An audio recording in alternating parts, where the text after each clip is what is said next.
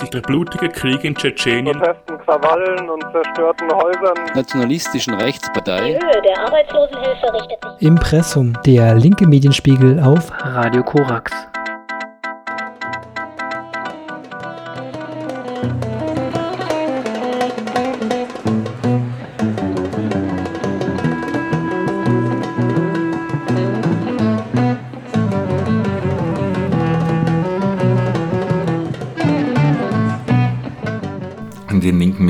Medienspiegel im Januar 2024 wollen wir beginnen mit einer Gratulation nach Chiapas an die Zapatisten, die sich seit 30 Jahren gegen den Neoliberalismus in Mexiko stemmen und ihre autonomen Gebiete verteidigen und einen Artikel dazu.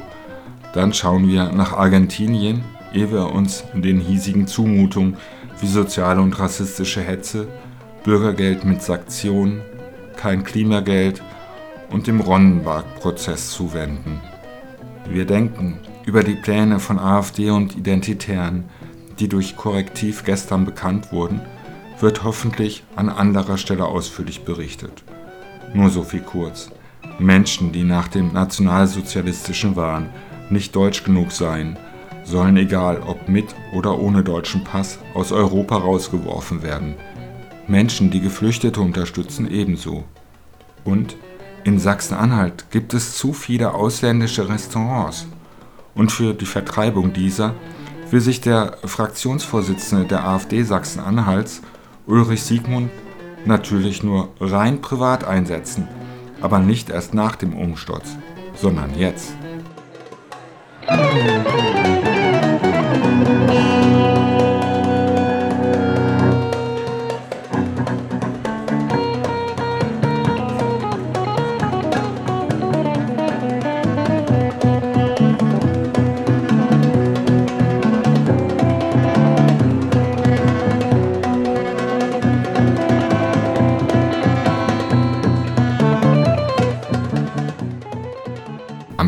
01.01.1994 fand der gut vorbereitete Aufstand der EZLN in Chiapas statt. Die Zapatisten inspirieren seitdem die linken Bewegungen weltweit. Hierzu gibt es in den Monatszeitungen Graswurzelrevolution Kontraste einen ausführlichen Schwerpunkt. Wir haben uns für einen Artikel aus Analyse und Kritik aus Hamburg entschieden. Zur Vertiefung empfehlen wir, wie gesagt, die beiden anderen Zeitungen. Sackgasse und Neuanfang in Chiapas.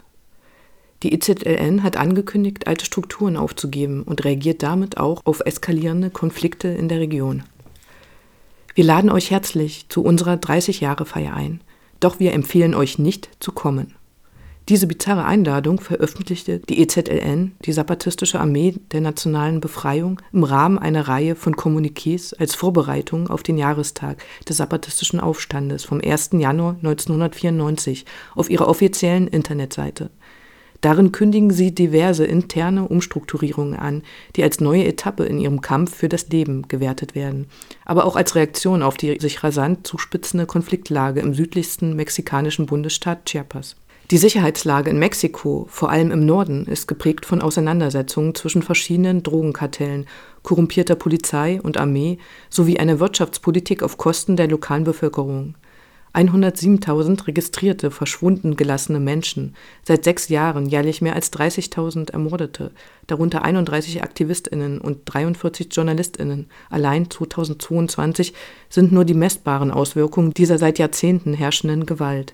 Die Tatsache, dass die Politik dem Süden des Landes so wenig Aufmerksamkeit schenkte, verschärfte dort zwar die Armut, eröffnete aber auch jenen Raum, in dem Bewegungen wie die Zapatistas ihre Autonomie festigen konnten.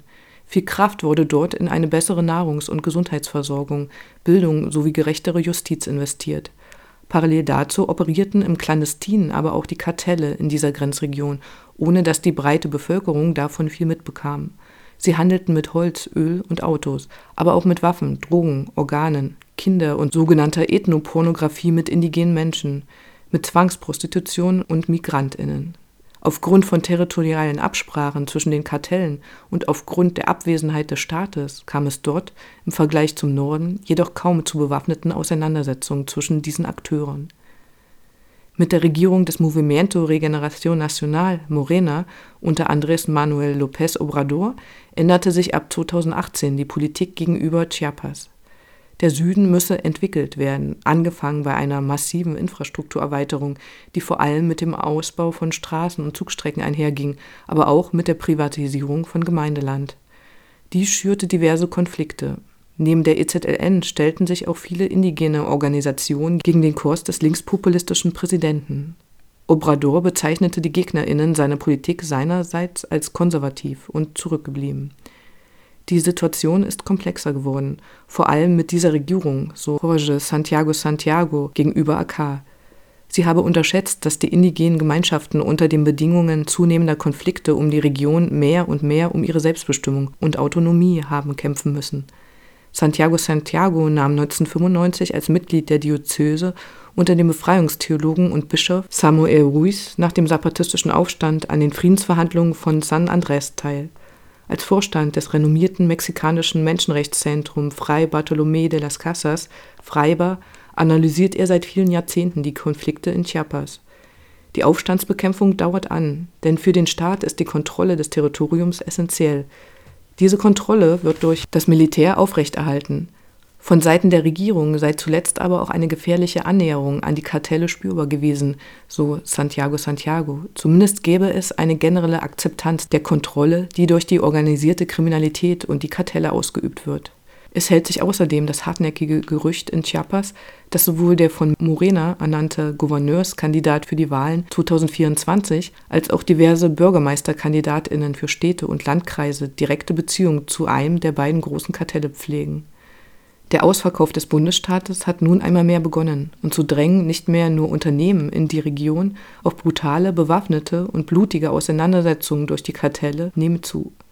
Recherchen des Menschenrechtszentrums Freibar legen einen Zusammenhang zwischen diesen beiden Entwicklungen nahe. So sind es häufig die Kartelle, die sowohl den Firmen als auch dem Staat den Zugang zu Land sichern. Das würde es unter lokaler oder indigener Verwaltung bleiben, wirtschaftlich nicht verwertbar wäre. Zugleich festigen die Kartelle so ihre Herrschaft über die Gebiete im Süden.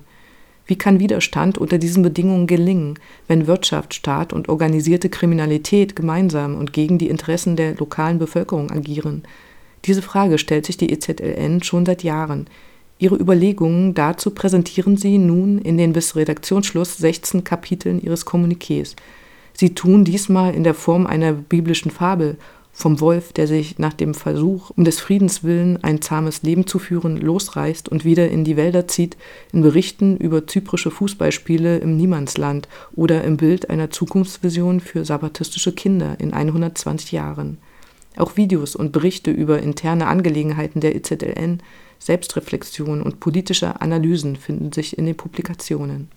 Bekannt gegeben hat die EZLN auch die Reorganisation ihrer zivilen Autonomieverwaltung. Bisher organisierte sich die Bewegung in den autonomen rebellischen zapatistischen Landkreisen, den Mares, die sich in einer Art föderalem System unter dem Dach von zwölf Räten der guten Regierung zusammenfanden.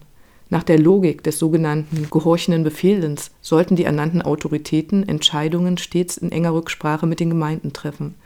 Selbstkritisch gab die Bewegung nun bekannt, dass dies nicht immer gelungen sei. Entscheidungen hätten wegen der kleinschrittigen Kommunikationswege mitunter sehr lange gedauert und wurden letztlich von Personen getroffen, die thematisch weniger im Bilde waren über die Probleme vor Ort. Subkommandante Moises, Sprecher und Militärchef der Zapatistischen Befreiungsarmee, konstatiert eine Entfremdung der Gemeinden und Autoritäten. Also drehen wir die Pyramide um und stellen sie auf den Kopf. Die alte Struktur ist abgeschafft. Stattdessen wurden die autonomen Lokalregierungen, die GAL, ins Leben gerufen. Jedes Dorf, jeder zapatistische Stadtteil und jede Siedlung entscheidet nun selbst über wichtige Fragen und Lösungswege. Dennoch sind auch die GAL überregional vernetzt. Angesichts der sich verschärfenden Konfliktlage sind zügige Entscheidungen ein großer Vorteil für die Sicherheit in den Gemeinden. Auf lokaler Ebene ist es außerdem leichter, nachbarschaftliche Beziehungen zu anderen Gemeinschaften oder Gruppen aufzubauen oder gemeinsame Strategien zu entwickeln. Diese neue Struktur ist laut Santiago Santiago jedoch nicht nur Resultat einer besseren Verteidigungsstrategie, was sie suchen, sind Alternativen, um das Leben an sich zu gestalten. In indigenen Gesellschaften, die unterschiedlichen Versuchen der Ausrottung und Genoziden standgehalten haben, ist Leben und Überleben als Gemeinschaft und der Erhalt von Natur und Territorium, die das Überleben erst ermöglichen, essentiell. Sich selbst zu regieren musste jedoch erst einmal erlernt werden, besonders von jenen Personengruppen, die historisch und strukturell von Bildung und Mitentscheidung ausgeschlossen waren. Dieser Schritt sei in den letzten zehn Jahren geschehen, so die EZLN. Santiago Santiago, Jahrgang 1943, kennt noch die Zeit vor dem Aufstand, als die indigene Bevölkerung vorwiegend in feudalen, sklavereiähnlichen Verhältnissen auf den Plantagen arbeitete, mancherorts bis heute. Ich beobachte, dass die neuen Generationen so viel fähiger sind und ein effizienteres Handwerkzeug haben, um auf die Bedürfnisse ihrer Gemeinde zu reagieren. Die Jugend definiere sich als indigen, beispielsweise als Tzotzil, Zeltal, Chol als eine der drei größten Maya-Gruppierungen, aber ihre Identität sei keine kolonisierte mehr. Sie kennen ihre Gemeinden, ihre Landwirtschaft, die Riten und Autoritäten und gleichzeitig haben sie studiert. Ihre Vision ist wissenschaftlich, interkulturell und divers, so beschreibt es der Theologe. Sie seien nicht mehr Produkt der Dominanz und der Ausbeutung. Sie sind Ergebnis dieser Suche nach der Wahrheit und sie zeigen, dass eine andere Gesellschaft möglich ist. Diese optimistische Rückschau ist wichtig, denn außerhalb der Bewegung sind die Aussichten indigener Jugendlicher in Chiapas düster. Die Suizidrate steigt seit Jahren. Ziemlich aussichtslos klingt auch die politische Analyse des Kapitan Marcos, ehemals Subkommandante Galliano und neuer Chefpessimist der Bewegung. Er beschreibt das aktuelle System als kapitalistisch-neoliberal und neodarwinistisch, angereichert durch verschiedene Nationalismen. Durch die Ausbeutung des Planeten und Verschwendung von Ressourcen tendiere die Welt über kurz oder lang zur Auslöschung aller überflüssigen und entrechteten Menschen. Doch allein die winzige Möglichkeit, dass die Widerstände und die Rebellion zusammentreffen, bringe die Maschine zum Stottern. So ist es im 14. Kapitel des Kommuniqués zu lesen. Aufgeben ist für die Zapatistas also trotz dystopischer Aussichten keine Option. Oder erst recht nicht. Die Umstrukturierungen der Autonomie seien im Übrigen nur die kleinste Neuigkeit, die die EZLN zu verkünden habe.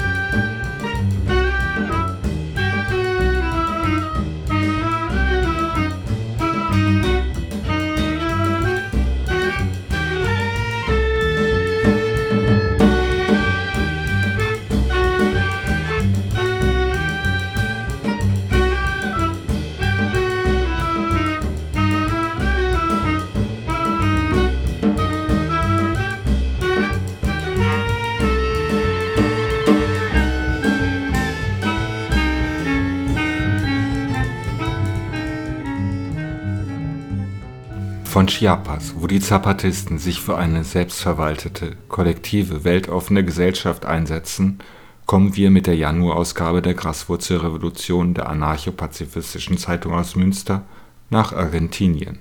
Ein Anarchist an der Macht? Der Wahlsieg des extrem rechten Javier Milei in Argentinien. Der Soziologe Andreas Kemper hat in seinem im November 2023 in der Graswurzelrevolution Nummer 483 erschienenen Artikel Proprietarismus eine neue Form von Faschismus? Es gibt keinen Anarchokapitalismus oder Rechtlibertarismus. Klargestellt, dass Kapitalismus und Herrschaftsfreiheit sich ausschließen und der Begriff Anarchokapitalismus somit etwas bezeichnet, was es nicht geben kann. Zitat Kemper, ein Oxymoron, ein Widerspruch in sich. Zitat Ende. Nun ist in Argentinien tatsächlich der sich selbst als Anarchokapitalist und Libertärer bezeichnende extrem rechte Javier Milei zum Präsidenten gewählt worden.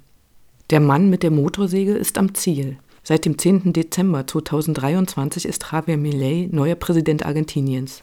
Der häufig auch als der Verrückte bezeichnete Milei setzte sich in der Stichwahl mit über 55 Prozent der Stimmen überraschend deutlich gegen den bisherigen Wirtschaftsminister der peronistischen Regierung Sergio Massa durch.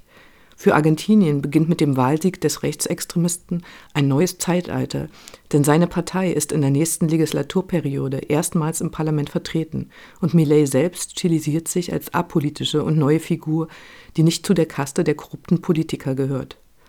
Wie lässt sich die Figur Millet einordnen, der im Wahlkampf damit geprahlt hat, mit einer Motorsäge alles kaputt zu machen, teilweise krudeste Thesen über den Verkauf von Organen oder Kindern verbreitet hat und dadurch aufgefallen ist, dass er Stimmen hörte oder mit seinem toten Hund kommunizierte. Er selbst bezeichnet sich als Anarchokapitalisten, der gerade in Wirtschaftsfragen nicht nur liberal, sondern libertär sei. Regiert im nächsten Jahr in Argentinien also ein Anarchist? Mit Sicherheit nicht, denn entscheidend ist das zweite Konzept in seiner Selbsteinschätzung. Millet möchte zwar den Staat abschaffen, aber stattdessen soll das Geld die Macht übernehmen. Das einzige Anarchistische dabei ist, dass der neue Präsident im Wahlkampf sehr viel radikaler als bisher gewohnt den Rückzug des Staates aus allen wirtschaftlichen, politischen und sozialen Beziehungen gefordert hat. Alle staatlichen Firmen sollen privatisiert werden, die Außenpolitik nur über private Kanäle verlaufen und der Staat dient eigentlich nur noch dazu, innere und äußere Sicherheit zu garantieren und ein Mindestmaß an gesetzlichen Regeln für die wirtschaftlichen Beziehungen bereitzustellen. Das ist letztlich das Rezept von Milton Friedman, dem Vordenker des modernen Neoliberalismus, dessen Maßnahmen schon die Pinochet-Diktatur in Chile in den 1980ern in die Krise geführt haben und die ja auch in Argentinien unter der Regierung Menem in den 1990ern in dem kompletten Zusammenbruch von 2001 geendet haben. Genau diese Maßnahmen sollen jetzt erneut die angebliche Lösung für Argentiniens Probleme bringen. Der wichtigste Grund ist sicherlich in der wirtschaftlichen Dauerkrise des Landes zu finden. Eine Inflation von 140 Prozent und eine sich dauernd verschlechternde soziale Lage, auch für viele Menschen aus der Mittelschicht, führten zu großem Unmut gegenüber der aktuellen Regierung. Dieser Regierung und dem Präsidenten Alberto Fernandez, der im Wahlkampf aufgrund seines schlechten Rufes fast unsichtbar blieb, gelang es nicht, die soziale Situation der Menschen zu verbessern. Die Ausgangslage war zwar durch die hohe Verschuldung Argentiniens beim Internationalen Währungsfonds, die Fernandez neoliberaler Vorgänger Mauricio Macri zu verantworten hatte, der langen Pandemie und den Folgen des Ukraine-Krieges äußerst schlecht, doch die peronistische Regierung fiel weniger durch konstruktive Ideen, sondern in erster Linie durch Korruptionsfälle auf. Die Krise ist in Argentinien deutlich zu sehen. Viel mehr Menschen als noch vor zwei Jahren schlafen auf der Straße. Der inoffizielle Dollarkurs schießt fast täglich in die Höhe. Und das in argentinischen Pesos gezahlte Gehalt reicht oft nicht mehr bis zum Monatsende. Diese Situation wusste Millet insbesondere in den sozialen Medien geschickt auszunutzen. Inhaltlich machte er dabei wenige Vorschläge. Entscheidend war die Wut, die in seinen Beschimpfungen und kruden Thesen zum Ausdruck kam und mit der sich eine große Zahl gerade jüngerer Männer gut identifizieren konnte.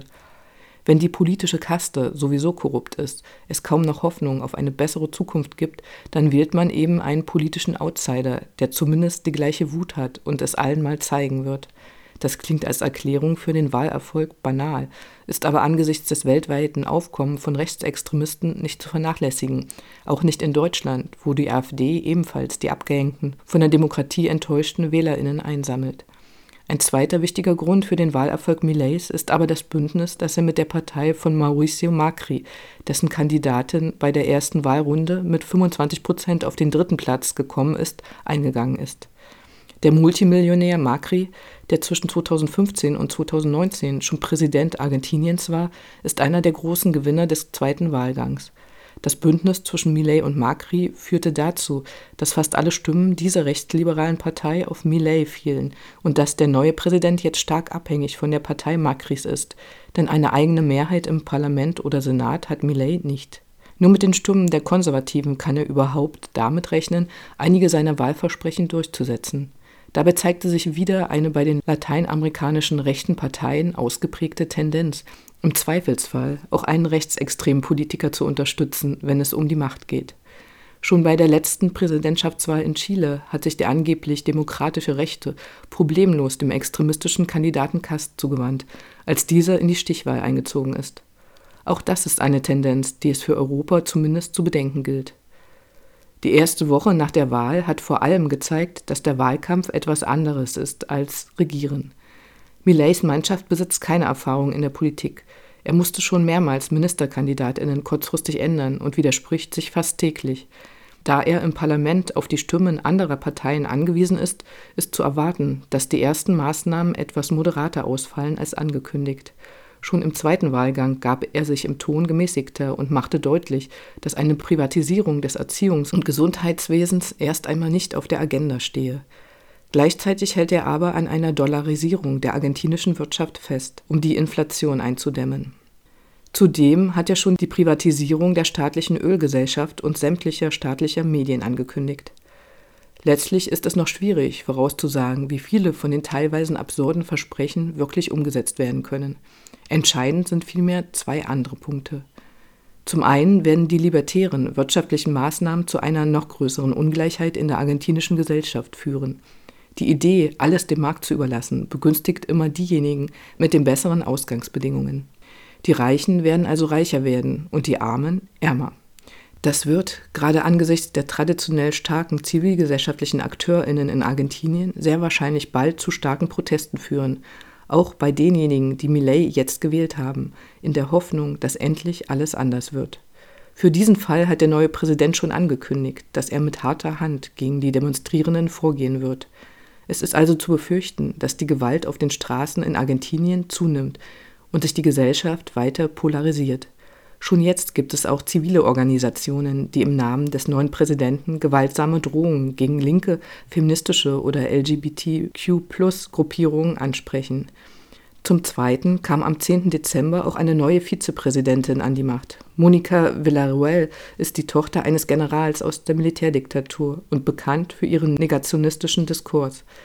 Sie stellt den Staatsterrorismus der letzten Diktatur in Frage oder relativiert ihn mit dem Hinweis auf die Verbrechen der linken Guerillagruppen aus den 1970ern, die von ihr, ganz im Sinne der Theorie der zwei Dämonen, mit den Menschenrechtsverletzungen der Diktatur gleichgesetzt werden. Das ist deshalb besorgniserregend, weil es in Argentinien im Gegensatz zu Chile zum Beispiel lange einen breiten gesellschaftlichen Konsens gegeben hatte, die letzte Militärdiktatur klar zu verurteilen. Doch auch dieses relativ eindeutige Narrativ über die Vergangenheit scheint nicht mehr zu gelten. Der Diskurs in Argentinien rückt mit der neuen Regierung weiter nach rechts. Auch hier reiht sich das Land in eine Tendenz ein, die es leider weltweit zu beobachten gibt.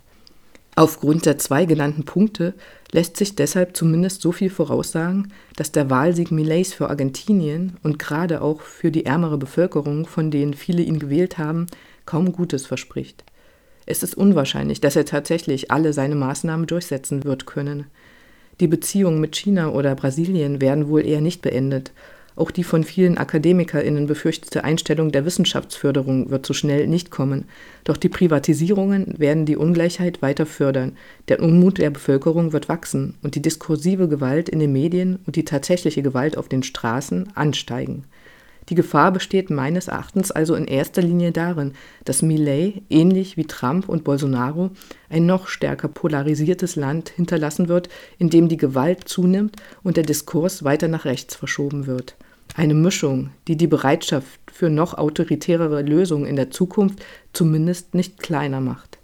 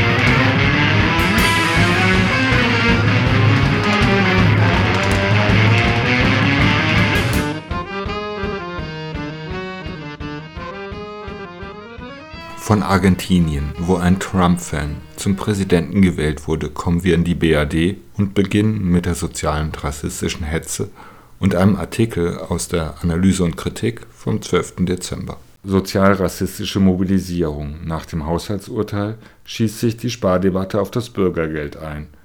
Noch hält die SPD stand, allen voran ihr Arbeits- und Sozialminister Hubert Heil versichert, dass es bei der geplanten Erhöhung des Bürgergeldes ab Januar nächsten Jahres bleibt. Das ist für diese Partei überlebenswichtig, die als Teil von Rot-Grün für den neoliberalen Abbau des Sozialstaates und die Entstehung eines der größten Niedriglohnsektoren Europas verantwortlich war. Denn dafür wurde die SPD von ihren WählerInnen abgestraft. Seitdem versucht sie sich mit der Umbenennung von Hartz IV in Bürgergeld sowie leichten Erhöhungen von diesem Erbe zu befreien. Die Betonung liegt auf noch. Denn aus den Medien, von der rechten Opposition, vom liberalen Koalitionspartner FDP kommt ein Trommelfeuer, das an die Hochzeiten des Neoliberalismus in den 1990er und 2000er Jahre erinnert. Finanzminister Christian Lindner hatte schon im Juli die Leitlinien festgelegt. Die Zeit der Wünsche sei vorbei, schrieb er in einem Gastbeitrag für die FAZ. Und der Haushalt 2024 ist Teil der finanz- und wirtschaftspolitischen Zeitenwende, bei der wir erst am Anfang stehen. Wenig später legte ein Haushaltsentwurf vor, der mit Ausnahme der Bundeswehr in allen Ressorts Kürzungen vorsah. Da ahnte er noch nichts von dem Ungemach, das Mitte November vom Verfassungsgericht kam, wobei Ungemach aus Lindners Sicht nur die halbe Wahrheit ist, denn nach dem Nein aus Karlsruhe zum munteren Umschichten von Krediten in diverse Schattenhaushalte ist klar, das klaffende Loch von 17 Milliarden Euro im Haushalt 2024 spielt Liberalen Konservativen in die Hände. Der Spardruck wächst und die Ersten, an die sie denken, sind diejenigen, die ohnehin schon wenig haben. BürgergeldempfängerInnen und Geflüchtete. Ihnen wird unterstellt, sie wollten nicht arbeiten, sondern lieber Transferleistung beziehen. Nach dem Richterspruch prangerte CDU-Chef Friedrich Merz noch häufiger die angebliche Missachtung des Lohnabstandsgebotes an. In seinen Worten, diejenigen, die arbeiten, müssen netto mehr in der Tasche haben als die, die soziale Transferleistungen bekommen. Das ist eine Scheindebatte im doppelten Sinne, weil die Behauptungen reiner Populismus sind. Das gewerkschaftsnahe Wirtschafts- und Sozialwissenschaftliche Institut hat nachgerechnet und sagt, stimmt alles nicht mehr. Wer arbeitet, hat mehr Geld in der Tasche, zum Teil deutlich mehr. Zudem ignorieren Merz, Lindner und Co., dass viele Bürgergeldbezieherinnen gar nicht arbeiten können, weil sie etwa krank sind. Andere stocken mit dem Sozialtransfer ihren kärglichen Lohn auf. Nach dem haushaltspolitischen Urteil bekam die Debatte sogar eine rassistische Note. Die CDU stellte das Bürgergeld für Geflüchtete aus der Ukraine in Frage. In ein ähnliches Horn stieß der bayerische Ministerpräsident. Zum anderen handelt es sich um eine Scheindebatte, weil der Fokus auf Kürzungen im Sozialbereich bei weit nicht ausreicht, um das Loch im Haushalt 2024 zu stopfen. Einsparungen beim Bürgergeld und der Kindergrundsicherung, die ausgerechnet jetzt wieder zur Disposition steht, wo UNICEF erneut die hohe Kinderarmut in Deutschland angeprangert hat, würden nur wenige Milliarden bringen. Das wissen auch die rechten Oppositionsführer, dass die SPD aber außer dem Nein zur Aussetzung der Erhöhung des Bürgergeldes mit keinen Alternativvorschlägen punkten kann, ist ein Offenbarungseid und ein Indiz dafür, dass der Klassenkampf von oben wieder ein paar Stufen härter geführt wird. Zwar schlagen die Jusos die Abschaffung der Schuldenbremse vor und andere SPD-Mitglieder fordern in Übereinstimmung mit einer ansehnlichen Zahl liberaler Ökonominnen deren Reform. Aber die Streichung der Subventionen fossiler Energieträger 65 Milliarden pro Jahr oder höhere Steuern für Reiche sind weitgehend tabu. Dass die SPD standhält, ist es nicht sicher. PS Selbstverständlich war auf die SPD Verlass. Sie macht natürlich bei der Hetze gegen BürgergeldempfängerInnen mit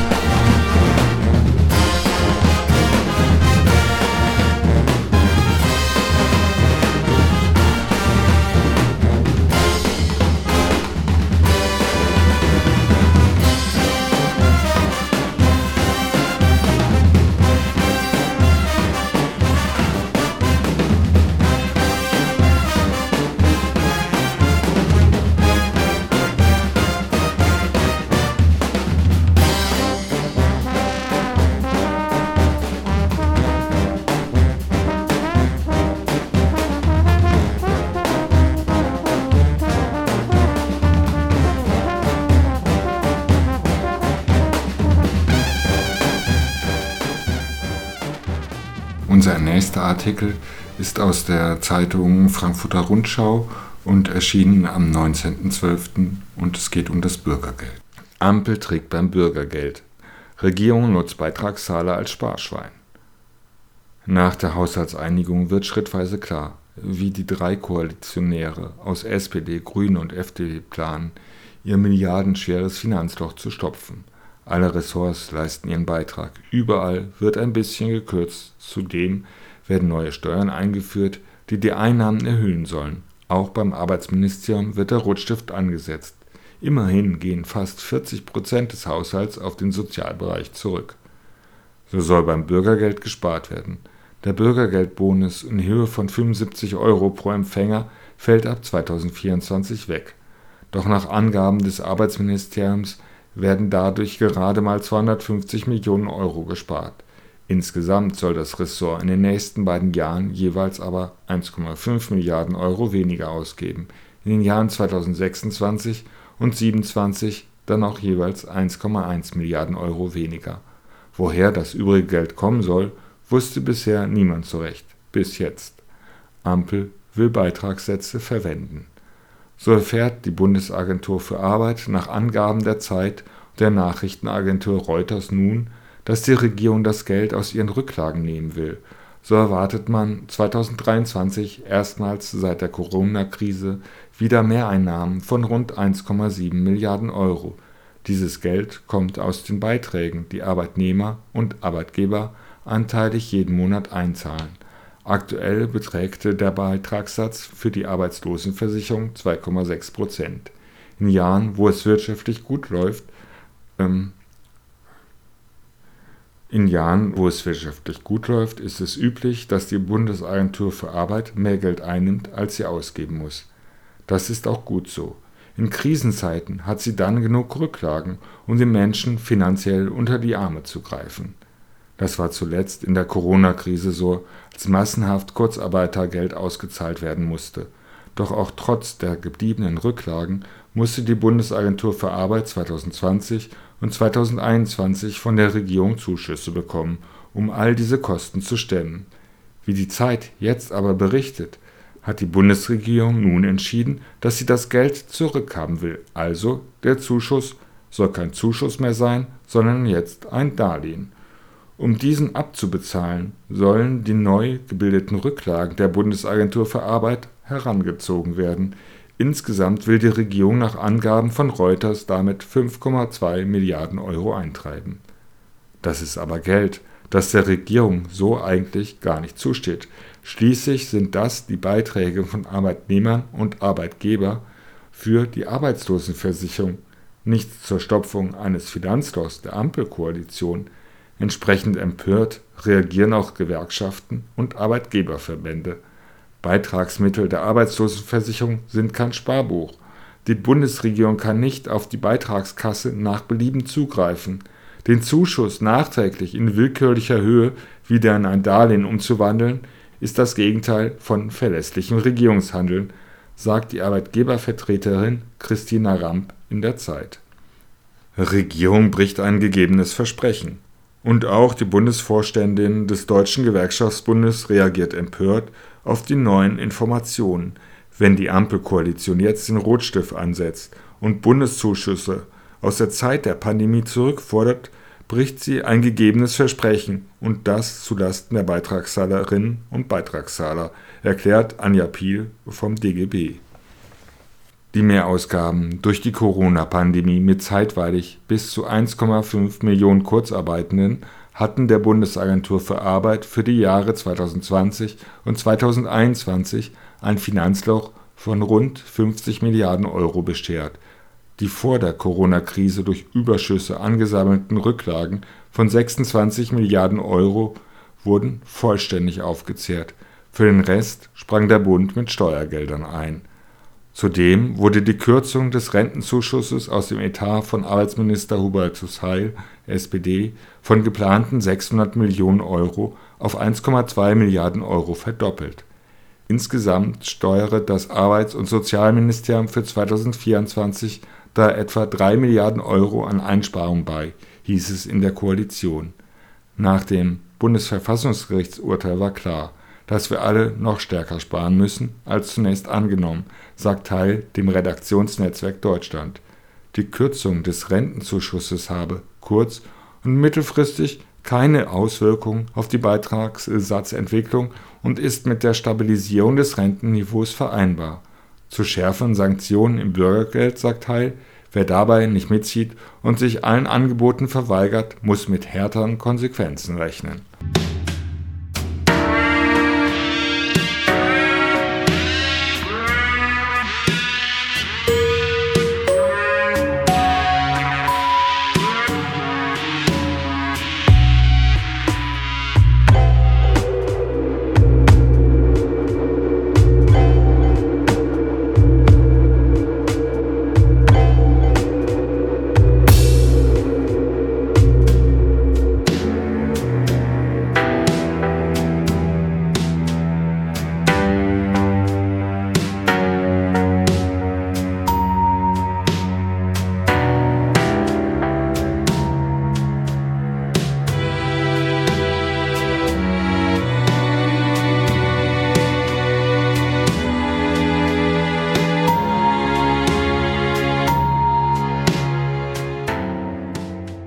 Vom Bürgergeld kommen wir zum Klimageld und zur Internetplattform für Netzkultur Telepolis, wo dieser Artikel am 4.01.2024 veröffentlicht wurde. Klimaschutz und Energiepreise. Wo bleibt die gerechte Verteilung?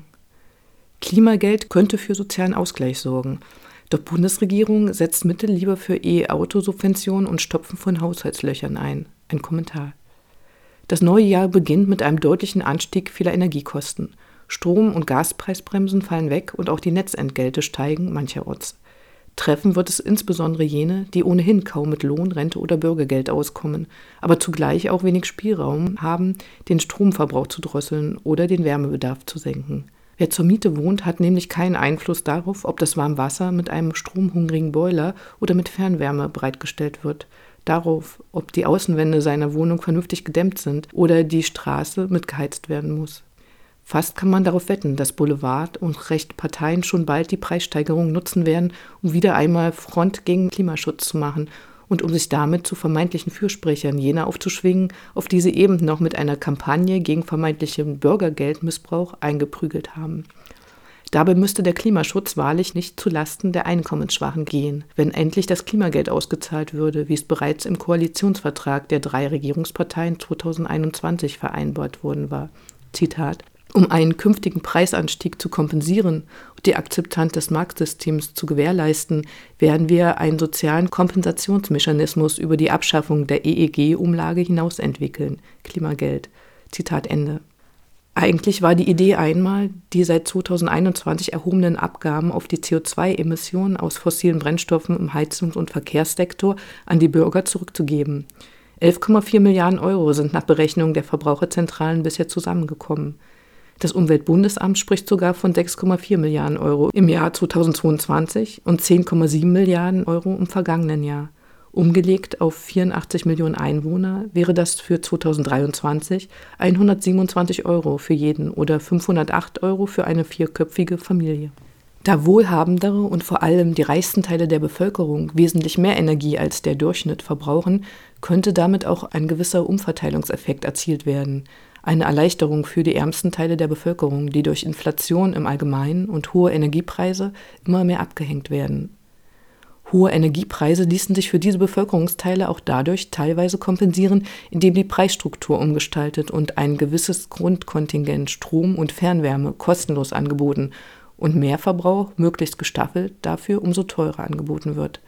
Stattdessen scheint die Bundesregierung das eingenommene Geld eher zum Stopfen von Haushaltslöchern nutzen zu wollen. Das Klimageld komme vielleicht 2025, verkündet Bundesfinanzminister Lindner, FDP. Und sein Kabinettskollege Habeck, Grüne, lässt wissen, dass der Bürger ja schon so eine Art Klimageld bekomme, und zwar in Form von Zuschüssen zu neuen Heizungen oder E-Autos. Jene, die sich weder eigenes Haus noch eigenes Auto leisten können oder wollen, zählen also für die Mittelstandspartei nicht. Dabei ließen sich die Einnahmen aus der CO2-Bepreisung zum Beispiel gut für die Neuauflage des 9-Euro-Tickets einsetzen. 2,5 Milliarden hat dies dem Bund seinerzeit in drei Monaten gekostet. Umgerechnet auf ein Jahr wären das 10 Milliarden Euro. Das wäre ohne weiteres mit den Einnahmen aus dem nationalen Emissionshandel, also mit der CO2-Abgabe, abzudecken. Seit dem 1. Januar kosten die CO2-Emissionen nicht mehr 30, sondern 45 Euro pro Tonne. Also dürften 2024 rund 15 Milliarden Euro zusammenkommen. Es gäbe also sogar noch einen Überschuss, der zum Ausbau des ÖPNVs und der Regionalbahn genutzt werden könnte.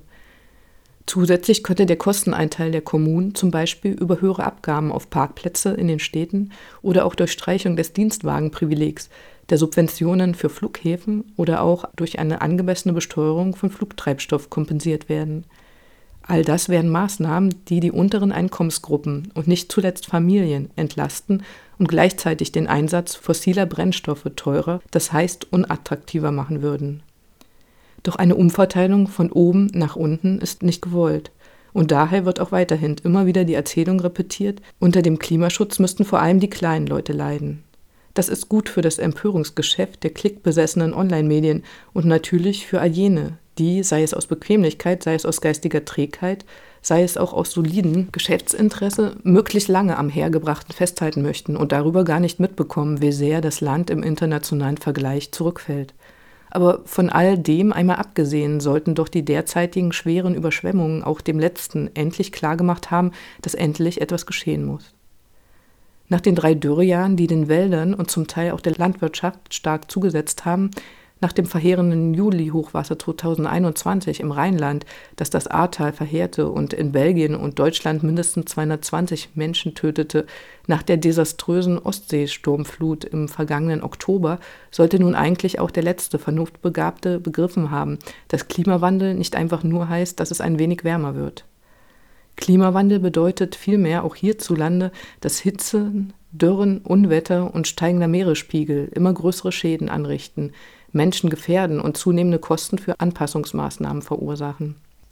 Zum Beispiel müssen bei einem Anstieg des mittleren Meeresspiegels von 50 Zentimetern, wie er aller Voraussicht nach bereits irgendwann in der ersten Jahrhunderthälfte erreicht sein wird, die Deiche um 1,5 Meter erhöht werden, schreibt Arne Ahns, der an der Uni Siegen den Küstenwasserbau erforscht. In Schleswig-Holstein spricht man davon, dass ein Kilometer Deicherhöhung zwischen drei und vier Millionen Euro kostet. Das Land hat an der Nordsee 430 Kilometer Seedeiche und Niedersachsen weitere 610 Kilometer. Hinzu kommt noch der Küstenschutz in den Hansestädten und an der Ostsee. Dabei ist außerdem zu bedenken, dass das Meer noch viele Jahrhunderte weiter steigen wird und 50 Zentimeter erst der Anfang wären. Die Gesellschaft steht also vor der Wahl, weiter den Kopf in den Sand zu stecken und rechten Demagogen zu folgen, weil die Berliner Regierung eine sozial unausgewogene Politik betreibt, oder sie kann beginnen, von ihren Vertretern einen wirksamen Klimaschutz einzufordern, dessen Lasten nicht den Schwächsten, sondern den Stärksten Schultern aufgeladen werden.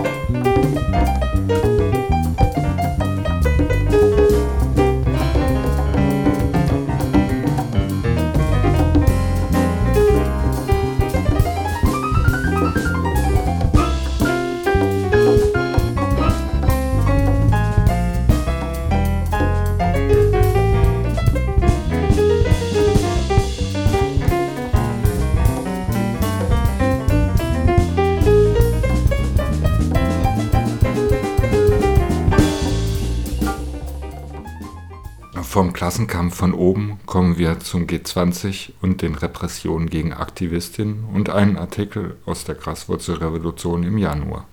Sechseinhalb Jahre danach, neuer Prozess wegen G20.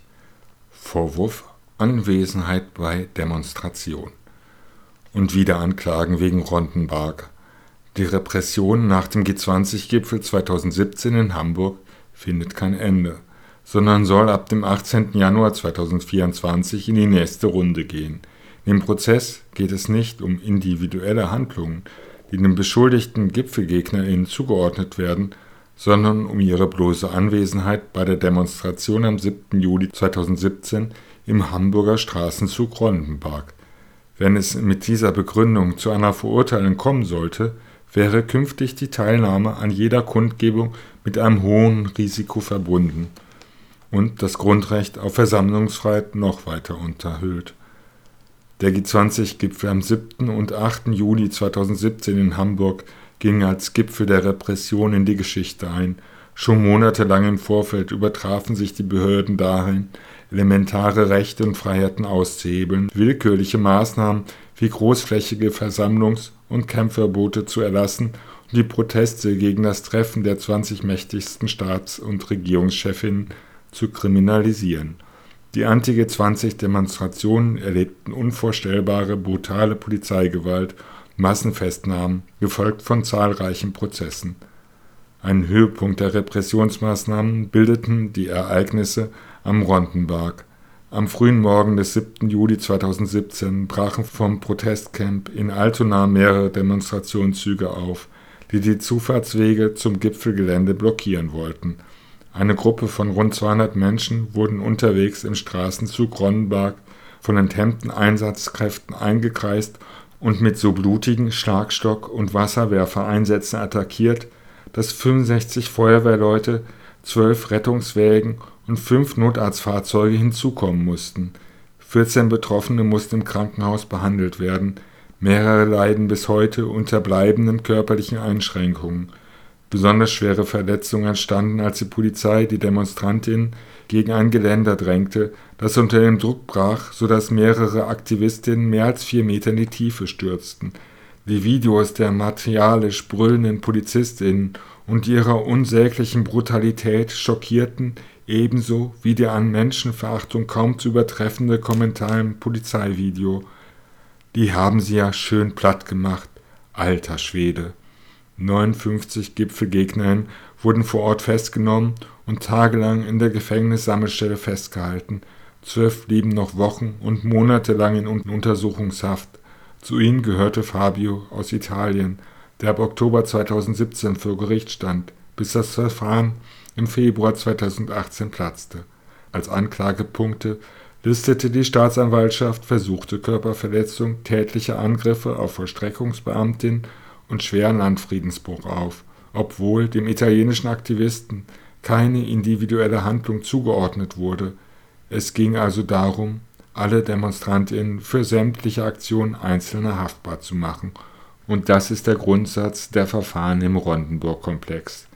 Bei den folgenden Ermittlungen führte die Sonderkommission Schwarzer Block nicht nur viele Hausdurchsuchungen durch, sondern leitete eine Öffentlichkeitsverhandlung ein über Online-Steckbriefe suchte sie unter anderem Gipfelgegnerinnen aus der Ronnenberg-Demo, deren Personalien sie nicht äh, schon vor Ort aufgenommen hatte, und rief die Bevölkerung zur Denunziation auf.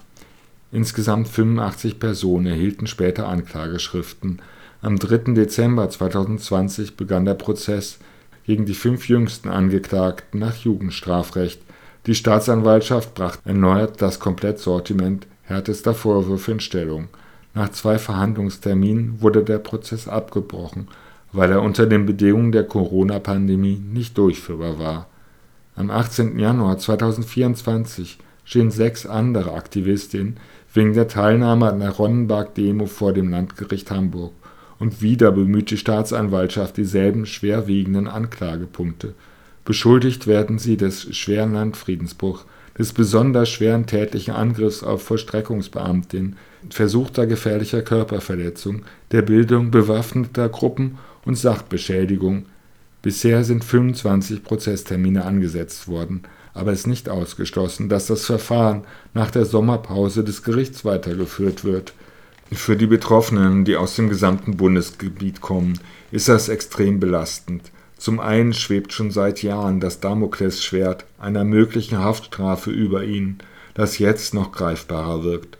Zum anderen macht die Aussicht auf Dutzende Verhandlungstermine in einem monatelangen Prozess jegliche Lebensplanung für das nächste Jahr zunichte.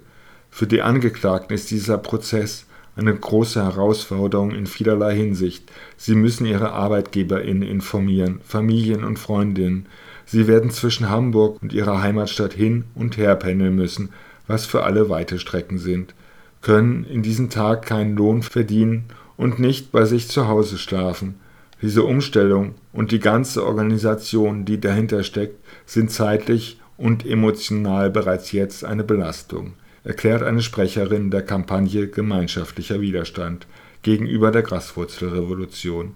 Die Solidaritätsinitiative begleitet die Verfahren und unterstützt die Betroffenen gemeinsam mit der Roten Hilfe und anderen Gruppen.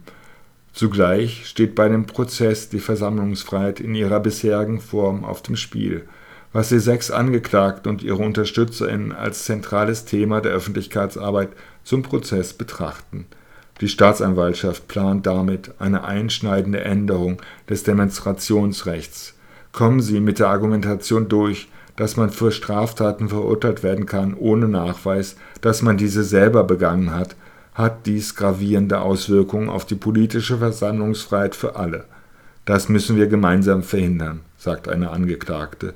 Die Solidarität und die umfangreiche Unterstützung, die wir dabei von Freundinnen und Genossinnen erfahren, hilft uns enorm.